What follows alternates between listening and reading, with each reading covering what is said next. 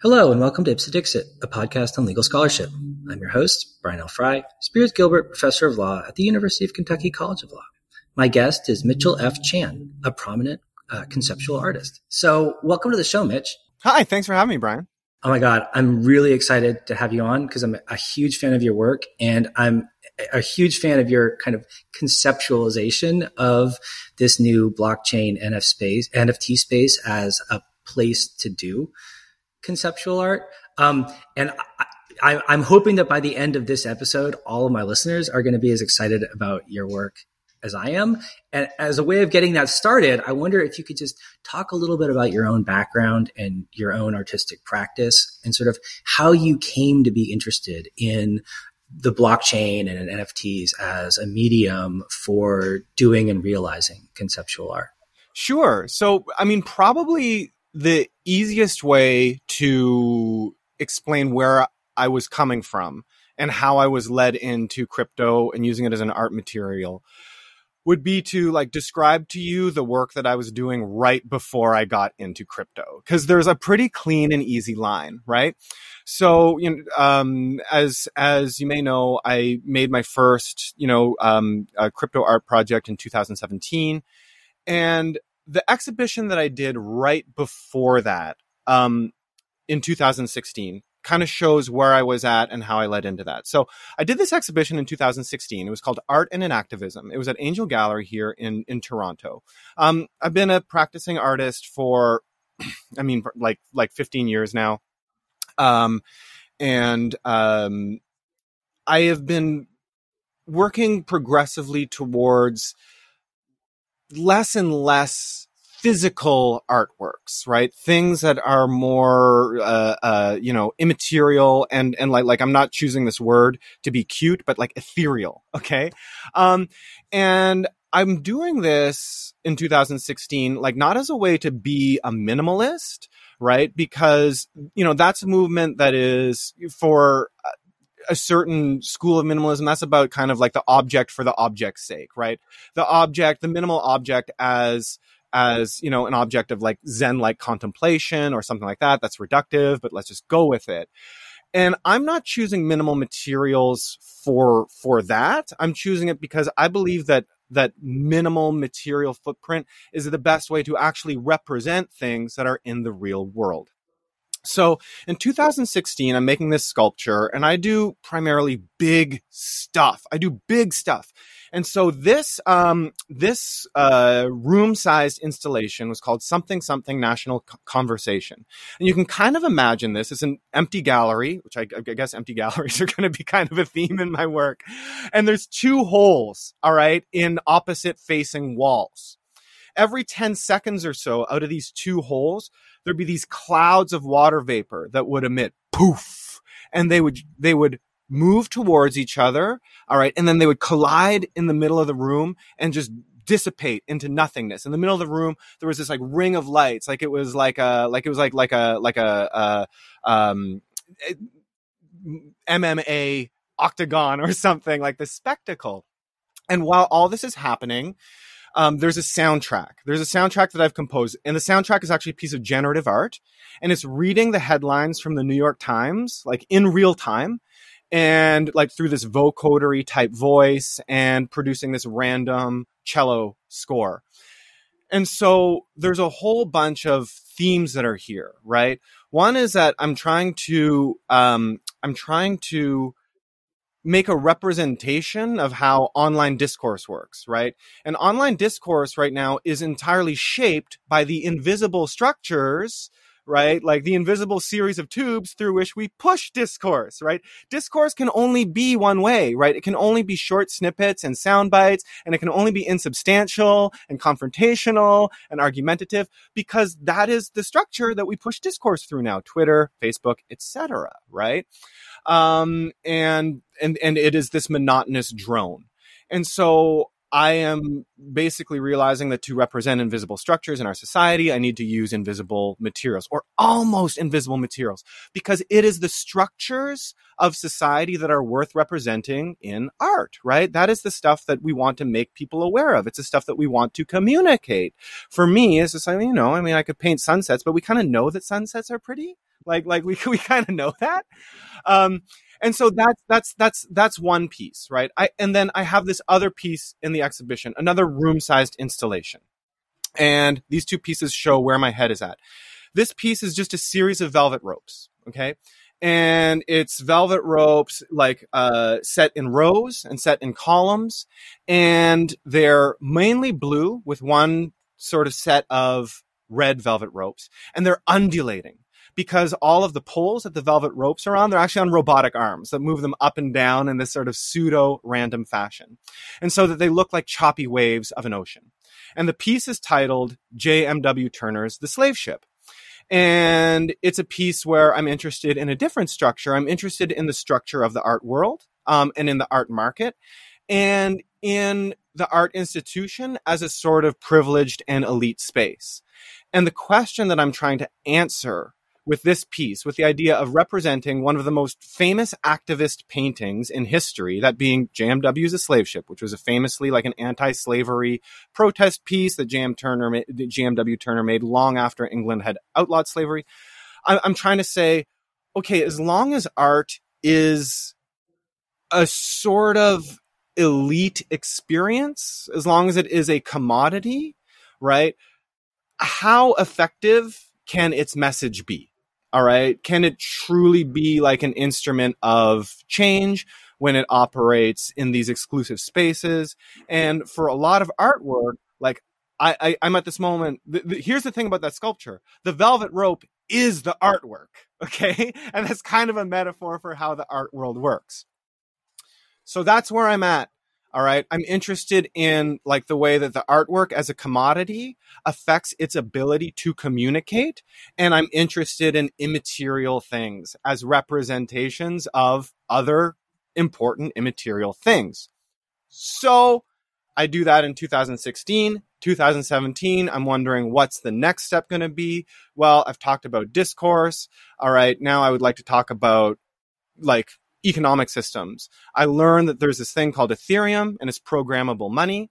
And hey, if I can program it, that means I can make artwork out of it. So I get some Ethereum and I decide, all right, I'm going to try to make an artwork out of this. I do some research and I ended up with my project. Well, so maybe you could talk then a little bit about that project. Why the blockchain and the Ethereum blockchain in particular looks so attractive to you for this particular piece, and sort of how the kind of the medium intersected or interacted with the conceptual content that you wanted to engage with and develop. Right. So I come to be like, my main interest in blockchain at that point is that it is this profound nothingness. Right. And you can read that very cynically that, you know, again, like this is a famous old argument. I mean, it feels old, right? Bitcoin's not backed by gold. It's not backed by anything. It's backed by nothing. Right. And it's a very, you know, and it is, of course, like, you know, an energy intensive type of nothingness. And you can read that very cynically, as skeptics do. But also you can say the exact same thing and read it like almost mystically or hopefully or optimistically, like it is something that is underpinned by a deep and profound like faith or collective trust or collective agreement. So, you know, and in some ways, this is where I still am with, you know, critique of blockchain NFTs. Everybody who says, you know, well, Bitcoin isn't anything, you know, I just say it back, like, yes, it isn't. Isn't that fascinating? Isn't that great? But that's like the central paradox of this, because it is nothing, because it is not gold bars in a vault, in a nuclear fallout shelter. It can be anything. So I'm trying to find art world precedents for this. I'm trying to find art world precedents. How has art engaged with the idea of like something that is nothing and everything all at the same time, and allows the possibility that that is beautiful while not being like preachy about it or evangelical, right?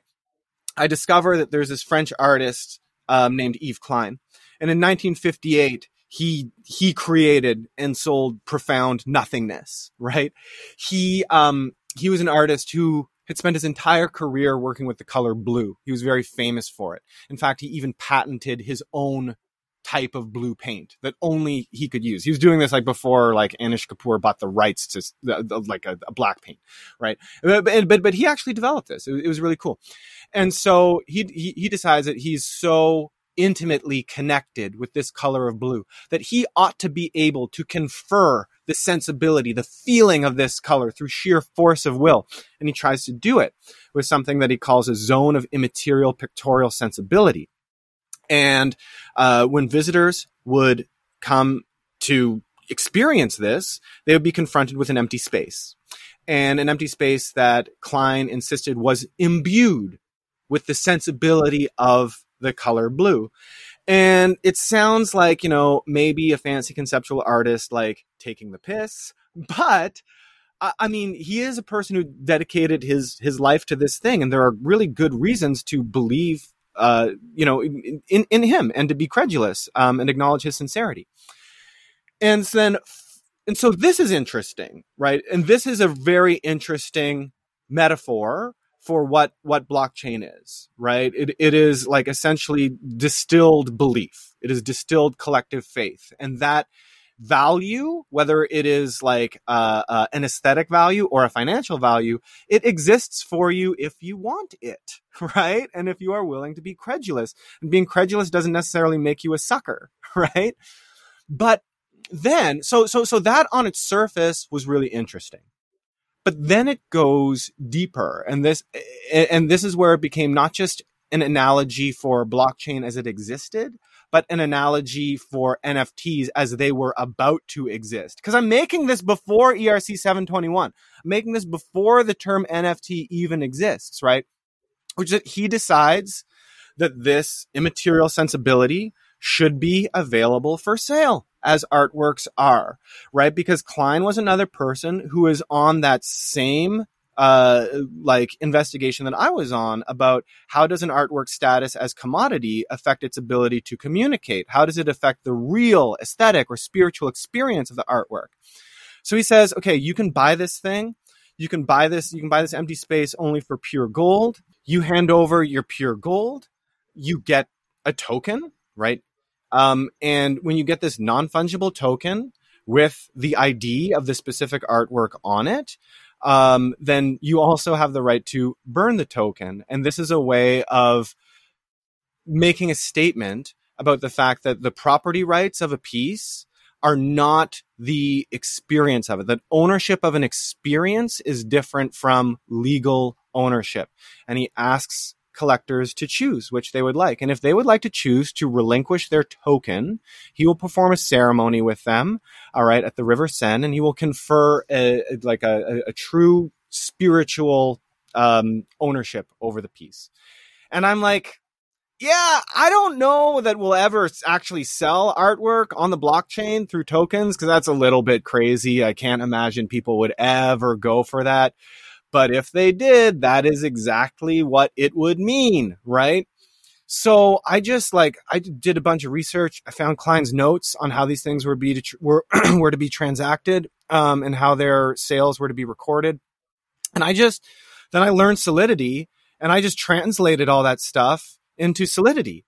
And then like what came out was essentially a non-fungible token, right? It was pre-ERC 721, but it was in every way like a non-fungible token. It was like a modified ERC20 that, kept track of exactly which token people had, and it gave them the right to burn it. And it was, and that happened. That's so cool. And one of the things that I thought was really especially cool and interesting about the piece is that you didn't just create the artwork, you also created a narrative around the artwork in an essay that you wrote and published as the Blue Paper. I wonder if you could talk a little bit about the process of writing that paper, why that was important to you, and what role you think, if any, that narrative surrounding artistic production has in this context. Yes, so the paper was really important to me because as I'm doing that, I'm also writing what ended up being a 33-page essay. Then it was about the history of Bitcoin and the history of Ethereum and the history of Yves Klein.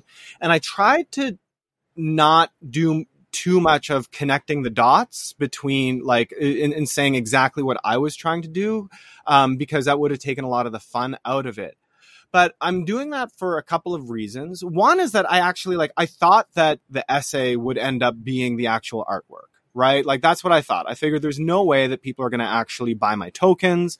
But with this essay, I think this is a really interesting story that I can tell to the art world to help them realize that there's actually the cryptocurrency is a loaded material. It is a material that comes preloaded with ideas, and to demonstrate to the crypto world that actually conceptual art is a really interesting lens through which we can understand what the heck we're all doing here. So I think that the essay is about the art, is going to be the artwork. But the other reason why I make the essay is because anytime you're dealing with conceptual art, you're really asking your audience to put a lot of trust in you, right? I mean, you know this because we know from countless art world cliches, every art school student gets to their first year BFA program. And then they decide, we don't have to paint sunsets anymore. I'm a conceptual artist. And this is a piece about my secrets. And it's super easy. And it's why important early conceptual art is so easy to parody, because it does seem very low effort. Right? And you are trusting that artist is working in good faith. You are trusting that they actually believe the kind of nonsense that they're babbling on about, and that they've dedicated a lot of time to this. And it was really important to me that this is not a scam coin. There are ideas here that I'm really serious about and I believe in. So yeah, I make the essay. It was done sort of, a little bit. I wanted to have a little bit of fun with it. This was 2017, so it was the ICO boom.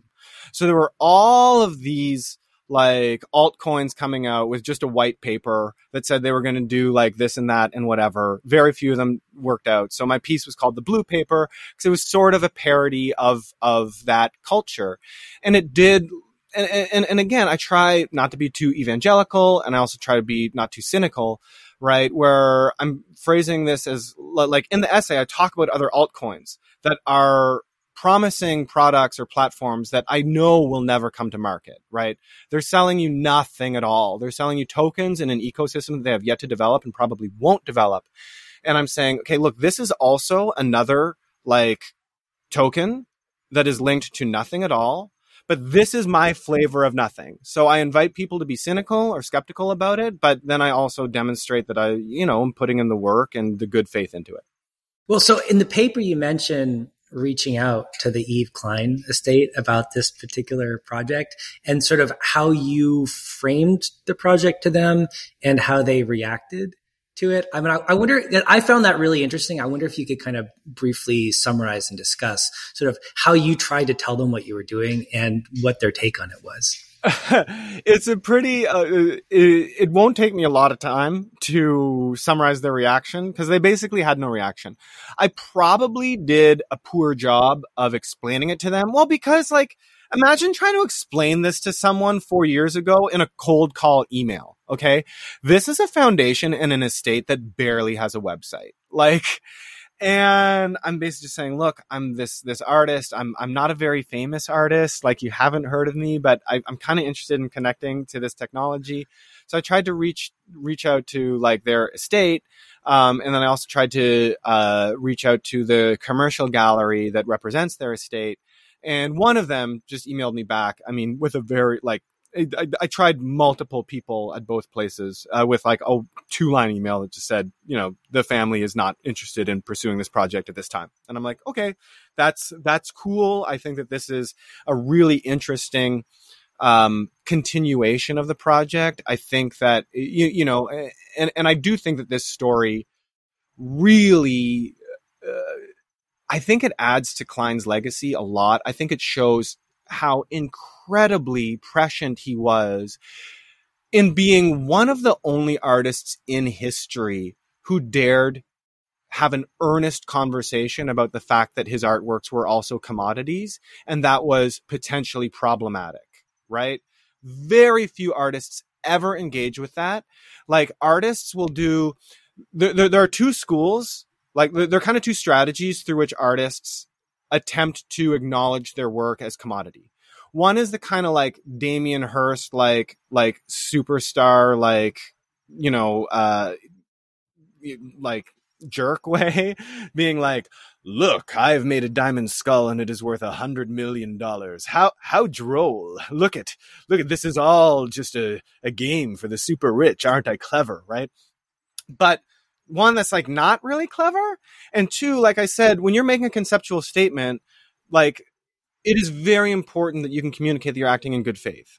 And when an artist like a sort of Damien Hirst, like, or even Jeff Koons, whom I really love for other reasons, they just have everything to gain and nothing to lose from this. So you can't really call it like an investigation, right? And you can't really say that they are in good faith, you know, interrogating the nature of artwork as commodity, right? They're more just like doing it and profiting in it and like not being apologetic about it, right? And so that's like the one way that artists engage with it. And then the other way, you know, there is a very conceptual way, right? Like a sort of like Lawrence Weiner or like Lee Lozano way, right? Like famously, like Lee Lozano has this piece called Investment Piece, right? Where she like takes all this money and invests it, and that's the artwork, right? But but the problem with that is that the artwork really just is a financial instrument, and therefore there cannot be any dialogue between the artwork as financial instrument and the artwork as artwork, right? Because there's nothing to experience in like a sensory way, and so that falls short, right? But Yves Klein was really the only artist who was comfortable saying like, this is a spiritual experience. This is a commodity with a price tag attached to it. And I do acknowledge that these two things leak into each other. That's incredible. You know, that is incredible. And so, you know, I thought, but I didn't explain this that well in my original emails to his estate. So they weren't interested. I don't know. Maybe they'll be interested now. Okay. Well, so you created this work in 2017. What was the reception like initially, and how has the reception of your work and interest in your work developed over time? So the initial reception was, I mean, it was curious for like the 40 people who like paid attention, you know, thought that was pretty cool. You know, some of my friends bought the tokens. That was cool, you know. And like I presented the piece at Interaccess Media Arts Center in Toronto. That was like the grand unveiling where I minted the zero token and I presented, the conversation. Interaccess is like a media arts center in Toronto that, you know, had been active, still is active for like 35, 40 years. And they've really been at the vanguard of a lot of, you know, art and technology stuff. So that was really cool. I had a relationship with them. They agreed to let me come in and do my little spiel and have my grand opening. I lectured it like once again at Kent State University, where it was, you know, again, sort of like curious, and then like nothing like for years. Right. And that was fine. Like I was really, you know, that honestly, that was totally fine. I had other stuff to do. But it was just even before NFTs blew up. It was like 2020, like 2.5, 3 years later, because it takes a long time after I make a work for me to decide like whether it was good or not. Right. Like that's fair. Right. Like I think that's fair. I think you should, you know, take some time in assessing your own work. And so it's like 2.5 years later, I'm like, I think that actually might be my best piece. I think that was good, right? NFTs aren't really a thing yet, but I'm like, I had decided. And at that point I was like, I was kind of like, okay, I got to stop what I'm doing. Cause I was back to doing a lot of big public sculptures, and I need to get back into digital art, immaterial art. That was the interesting thing. And so, but yeah, there was not a lot of reception. When I told like a year and a half ago, when I was trying to get some other museums and galleries on board with doing more, like the follow-up projects to this, there was like zero interest. As for what the reception is, now after, a bunch of crazy stuff has happened, I would honestly say, like, to be determined. Like, we will see, because the reception of the market is the reception of the market. And that's just a thing that happens, and it's cool. And we all just got to, like, obviously I'm incredibly grateful. I am, but you got to keep a level head about that. Because the real reception, has to do with how much this story does end up bleeding into a cultural narrative, right? Cultural institutions are still just wrapping their head around this, and we'll see what stories end up being the defining stories. And even outside of traditional cultural institutions, the storytellers in the crypto native storytellers are just beginning to develop, right? And we will see like where this narrative ends up, in that recounting. And we'll, like I said, it took me like 2 years to just for me to decide that the artwork, is good. And now that it has this widespread attention, let's wait another couple of years to see like what the overall like reception of the world is, right? Word. But like for listeners who aren't, as who didn't live through the very recent explosion of the NFT market, I wonder if you could just give us a little bit of timeline, right? Because as you say, it's sort of like work was cool the entire time, but not a whole lot of people realized it yet. But at a certain point, a lot of people did realize it. Kind of just walk us through like when and how people started to pay attention and realize how interesting and important your project was. Sure. So the timeline is the token comes out August 2017, and it was like a couple friends, minted the pieces, and then nothing. All right. There was actually one mint that happened in the middle of the wilderness after no one had touched the contract for 2 years. There was one mint from this curious ENS address, hxrts.eth,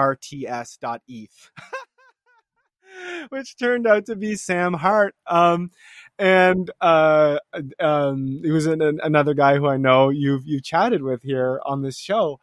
And so I was like, eventually reached out to him. I was really intimidated. Like I tracked him down. I looked him up and I was like, oh man, this guy's like really smart. And I was like, oh, and I was also really embarrassed that I didn't know about him, and I didn't know about the people who like he had been working with in his world. Like that's really, total mea culpa, right? And eventually I got up like the nerve to like send him an email and say like, hey, I noticed that you like got this thing. Like, can I chat with you? And he turned out to be like the nicest guy, and all of like the really, really smart people that he hangs out with also turned out to be the nicest people. So that was great. And then I was just sort of like, NFTs were a thing now. So I was kind of coming back into the space. I chatted with, some people, and like, I was not trying to push too hard my thing. I had the feeling that, I had something special that people would be interested in. And I would tell people like, yeah, I kind of made this thing like, back in 2017, and they would say, show me, no way. And I'd send them the contract, and they'd be like, okay, cool. So there were 3 tokens left in the first series of the artwork, right? And the way that the contract works is after every tranche of tokens, the contract automatically pauses, and it won't start again until I say so. So that first tranche of tokens was still available, like from 2017. And they like kind of like, and so, a couple of people got them, some people in like the CryptoPunks community, and because those people are always snooping around trying to figure out what's going on. And then I made a wrapper for it to be on OpenSea.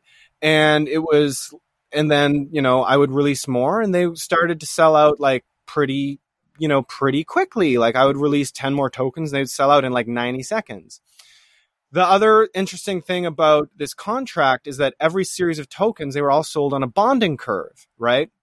This is as per Yves Klein's original project. So the tokens started out at 0.1 ETH. Then the next 10 were 0.2, and then the next 10 were 0.4, and the next 10 were 0.8, so on and so forth, right? And so, you know, they were, you know, they were kind of chugging along. And then, you know, Fingerprints DAO was interested in acquiring some. The Fingerprints DAO had just been formed, and this was their first acquisition, right? After, like, they built themselves around a collection of 26 autoglyphs, and then they decided this would be their first acquisition after that as a piece that sort of used the blockchain in innovative ways to say things about the blockchain as a technological medium and an artistic medium. Then I paused the contract for a little bit because it was just getting, like, too crazy, right? With the bonding curve, all of a sudden there were these huge increases in prices on primary, and I just wanted to slow it down. And then eventually I just couldn't really slow it down anymore. So by August, the 4-year anniversary of the project, I released the final tokens. They like sold out in the same block. And then secondary just like kind of went crazy. Like secondary went crazy, and these things went to like, you know, 100 ETH floor, and then, you know, and then Sotheby's came to Fingerprints and asked Fingerprints, you know, to put some artworks in auction, and Fingerprints submitted me, and the piece was just in auction at Sotheby's, you know, where it did remarkably well. And it's been, and like I said, you know, the market is the market, and it's going to do what the market does. I'm super grateful. Like I'm super happy. And it's raises all of this stuff to think about, because it's like it is one thing, you make artwork about an artwork as a commodity, and you always think you're talking about this stuff out there, you know, you always think you're talking about other artworks that are commodity, making a critique. And then, you know, it's this point where like these things are blue chip commodities, and you're like, oh, this artwork is about me now, you know? Yeah. It's like you're making a joke, and all of a sudden joke's on me. You know? which is good. I mean, that is, I always believe as an artist, if you're trying to make a joke, you always should be the butt of the joke. And it's not a joke. It's like, it's a very like level-headed, just some thoughts, you know, it's some thoughts. Well, so, you know, one thing I'm interested in is kind of your sense from the inside as an artist who kind of came to this space early and has been working in this space throughout that period of time and kind of seen it develop. It seems to me that on some level, a lot of the interest in the kind of the primary interest, the kind of the main focus of a lot of people who are really pursuing kind of art on the blockchain at this moment is in really the earliest efforts of people to kind of start seeing the blockchain, not just as a way to provide a marker, but as a space for creating artwork in a kind of dynamic way. Am I right to kind of get that sense of what people are looking for? And, you know, what do you think about that as a kind of phenomenon? And, you know, what does that say, if anything, about like what's next? So are you talking about particularly like people like using blockchain like as an artistic medium, like using Solidity as an artistic medium? Sure. Well, okay, I'll say something a little bit controversial here, which is that like despite the fact that you again, like my work was initially collected by like Fingerprints, who was looking at, you know, artwork that does exactly what you just said, use the blockchain as an artistic medium. I think that the future of NFTs and art on blockchain does like kind of lie elsewhere, right? Because first of all, as an artistic medium, Solidity and blockchain is extremely limited, right? Like it is a very like it is not a particularly elegant tool. And you see, and a lot of that space kind of has been claimed, right? Like I look at, and don't get me wrong, the artwork that has done it is incredible on a couple of levels, right? It's like Def Beef. I mean, Def Beef's art is, look, somebody could come along and totally surprise me, right? And maybe like blow that out of the water. But like Def Beef actually used the blockchain as an artistic medium. Like his code exists on chain. You manipulate it through on chain transactions. It is cool. I truly wonder how much further we can take this whole like on chain thing, right? And so it is like eventually, how many great artworks like can we make on what is like essentially like a graphing calculator that everyone can see, right? And it turns out like some of these artists prove like, oh, you can make some pretty cool stuff. I don't know if we can continue to make decades worth of that stuff. And then the other thing that I'll say is, so my artwork was very much about, like, it was a blockchain artwork about the blockchain, okay? I'm really interested in thinking about the conceptual implications of blockchain, using art as a tool to understand it, right? The cultural implications of it and stuff like that. I know that that's only one, that should only be a minor sliver of the amount of art that we make here.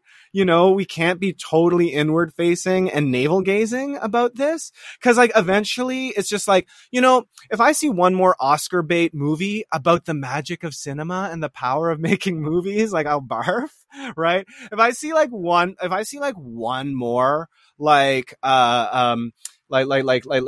one more like squeegee painting ripoff, like about the sensuousness of paint, a painting about painting, like I'll barf. Like eventually that gets boring. Those things are important for the historical record, and they're and make no mistake, they are important right now. Like right now, as we're figuring these things out and having these conversations, artwork that is inward facing, that is extremely contemplative of its own conditions and methods of production, have a lot of value. They're great for us. They're great learning tools for us right now. They will push this forward. But the end goal for all of this is not to continue making blockchain art about blockchain art. It's to make art about the world around us. And I believe that it just makes sense. And a lot of that art will happen to exist on blockchain. Yeah. Well, so maybe you could talk a little bit about some of your newer projects engaging with the medium subsequent to your previous work. Like I know you have a new set of pieces kind of based on some ideas that you derived from Sol LeWitt and then kind of transformed into a new context. Maybe you could talk a little bit about like kind of why that seemed like a logical next step and sort of what you wanted to transform about the original project. Right. Yeah. So in August, I did a drop on Art Blocks. It was called LeWitt Generator Generator. And in that project, again, I'm doing the thing that I just said we have to eventually get away from. But I did preface this by saying that, you know, right now in this moment, I believe this was important work to do. And like LeWitt Generator will be like my last artwork that like references older art in order to help us understand this moment. But I truly think it's a very valuable exercise to do right now. So LeWitt Generator was like, again, it's a continuation of an idea that I had many years ago. In 2014, I did a project called Sol LeWitt Generator, and it revolved around the idea of this conceptual artist, Sol LeWitt, who was active, again, in the late 50s and 1960s. I have a type, I admit. And he was this guy who said, all right, my artwork is going to be a set of instructions on how people can make a drawing on a wall. And the only thing like that I'm selling is this set of instructions. The only thing I'm making is a set of instructions. Like what you do with it is you just follow the instructions. You have it. But this final manifestation, this physical manifestation of the work is beside the fact. The artwork is in the idea. Now, this is revolutionary in a couple of ways, because he's locating the artistic value of a piece and the idea of its conception, right? But he's backing that up by locating the money value of the piece in the set of instructions. That is what you buy, right? You do not buy, when you buy a Sol LeWitt piece, you don't like take a drywall knife and cut the wall out and move it to your house. You just get the instructions and you do it again, you know, at your house or at your museum, as is the case. And so this says a lot to me about the shifting location of the commodity value of the artwork. And that was a very, really interesting thing to look at in 2014. Because in 2014, what we have is this sort of open source, Creative Commons culture that's finding its legs and figuring out what this is about. And as we figure this out, it's kind of hurting a lot of the artists who make basically intangible information as their finished product, right? The music industry is hurting because of file sharing, the news media that sells information. We haven't really figured out how to get people to pay for that information. So the idea that you can sell an idea, all right, selling an idea seems quite absurd in 2014. So I made this project, I made this exhibition at that time that was sort of about that. And it seemed like a very interesting thing to revisit in 2021, where once again, we are back to selling information. Oh my God, we're back. This is great. We can actually sell information again. We can sell the concept of a piece. And the physical manifestation of it is once again irrelevant, just as the conceptualists would have loved. Sure, you want to right-click, save these JPEGs? Do it. Do it 100 times. Do it 1,000 times, right? Only one person will have legal ownership over the sort of idea. And this is especially interesting to do on Art Blocks, right? There's this resurgence in generative art where artists are creating algorithms, all right, that spit out any number of possible outcomes. That is just writing the instructions on how to make an artwork, and how it comes out is really, you take your hand off the steering wheel, right? That was so that process was also developed through Sol LeWitt and the conceptualists in 1960. And this was, just something that I thought was a cool story to be telling in this moment, in the year 2021. Because we have so many people who are entering art through crypto, and we have so many people who are entering crypto through art, and who are learning, generative art through all these things. It is, for me, it is still a cool thing to do, to weave together these stories and just try to create literally a token of these ideas, that people can collect and make their own. Well, so Mitch, as they say in the financial services industry, past results don't indicate future performance. But you've been so prescient so many times in this space about what the medium could accomplish and what it might look like in the future. I wonder if you have any thoughts, at this moment, sort of what NFTs could be, what the market or maybe markets for NFTs might look like in the future, and sort of what it might look like to make that transition you're describing away from purely inward focused art on the blockchain to an art that maybe is starting to look outside or do different things as well. Right. So there are two ways that we can go with this, right? We've seen through NFTs, what happens whenever you just have, when you add liquidity and speed to an art market, right? It turns out that is an extremely combustible combination. And so there are two ways that it can go, one of which I was sort of predicting in 2017 and one of which I never would have predicted in 2017, right? We could do a kind of, I don't even know what the philosophical or moral or societal implications of it would be. But so obviously we're going to see more tokenization of physical things in the real world, right? It will happen when we develop a robust off-chain legal layer for dealing with that. But it seems pretty much inevitable that while physical goods, right, and physical artifacts and physical commodities can stay wherever they are, that essentially their financial aspect, right, can travel around the world at great velocity, right? And this is, and we know this will happen because a version of it happens already, right? It is happening in free ports and in Singapore and Switzerland, where the artwork must stay put so that it's right, so that its ownership rights can be free, right? To put a really dystopian on it, we must imprison the artwork, for that its financial energy can travel around the world with impunity. So we know we know that this will happen, and what that will mean for the bigger art world. We It's too big. It's too big for me to predict. But the other thing that I'd like to see happen, right? The whole point of like digital zones from 2017 is that, you know, when you connect an artwork to a token, it means that the artwork can be anything, right? And I was trying to recreate the most extreme example of that, where the artwork was nothing and everything, where it was like nothingness and like extreme, like, you know, conceptualness and spirituality. But this, I hope that this opens up a lot of possibilities for conceptual art, for performance art, for all types of art that was very ephemeral, and therefore, you know, didn't really have a great commodity form. And therefore, like, was not really a sane thing for artists to pursue as a career.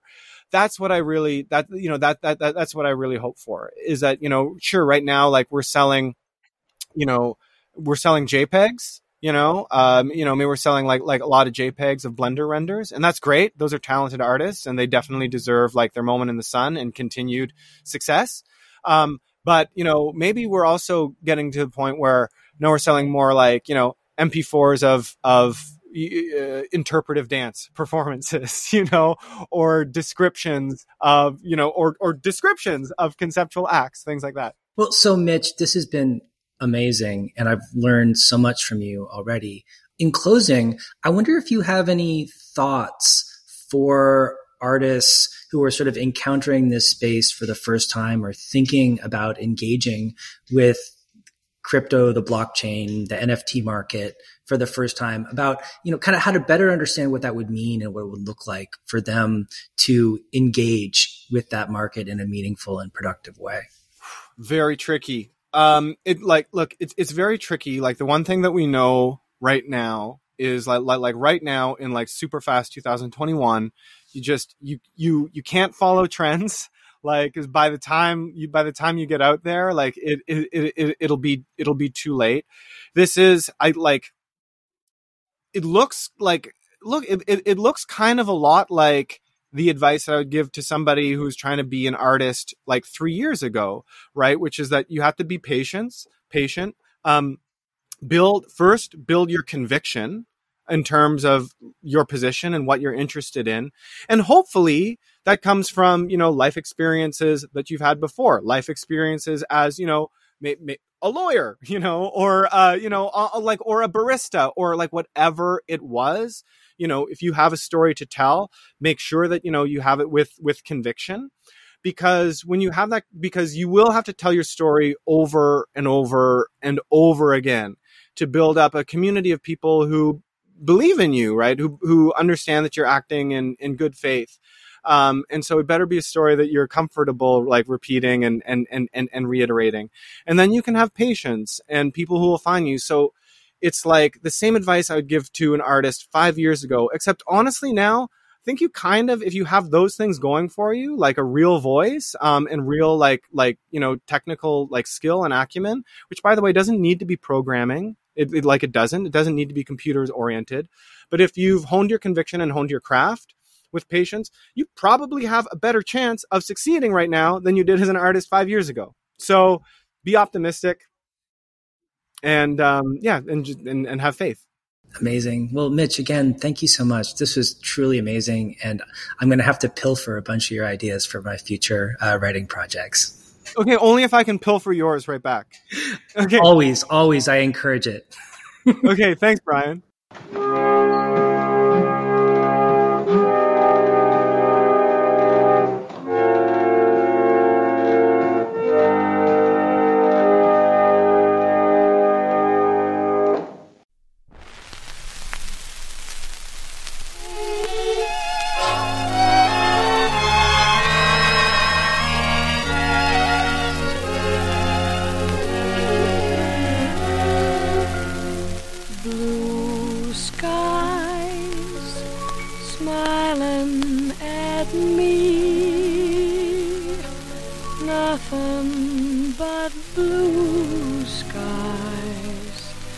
Blue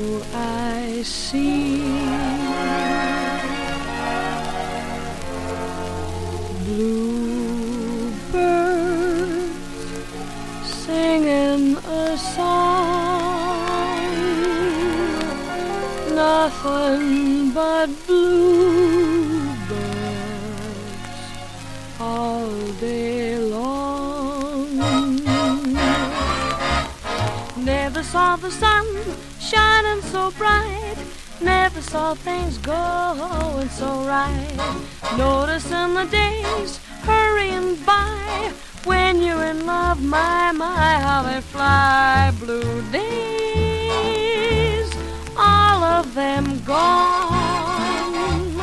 Nothing but blue skies from now on.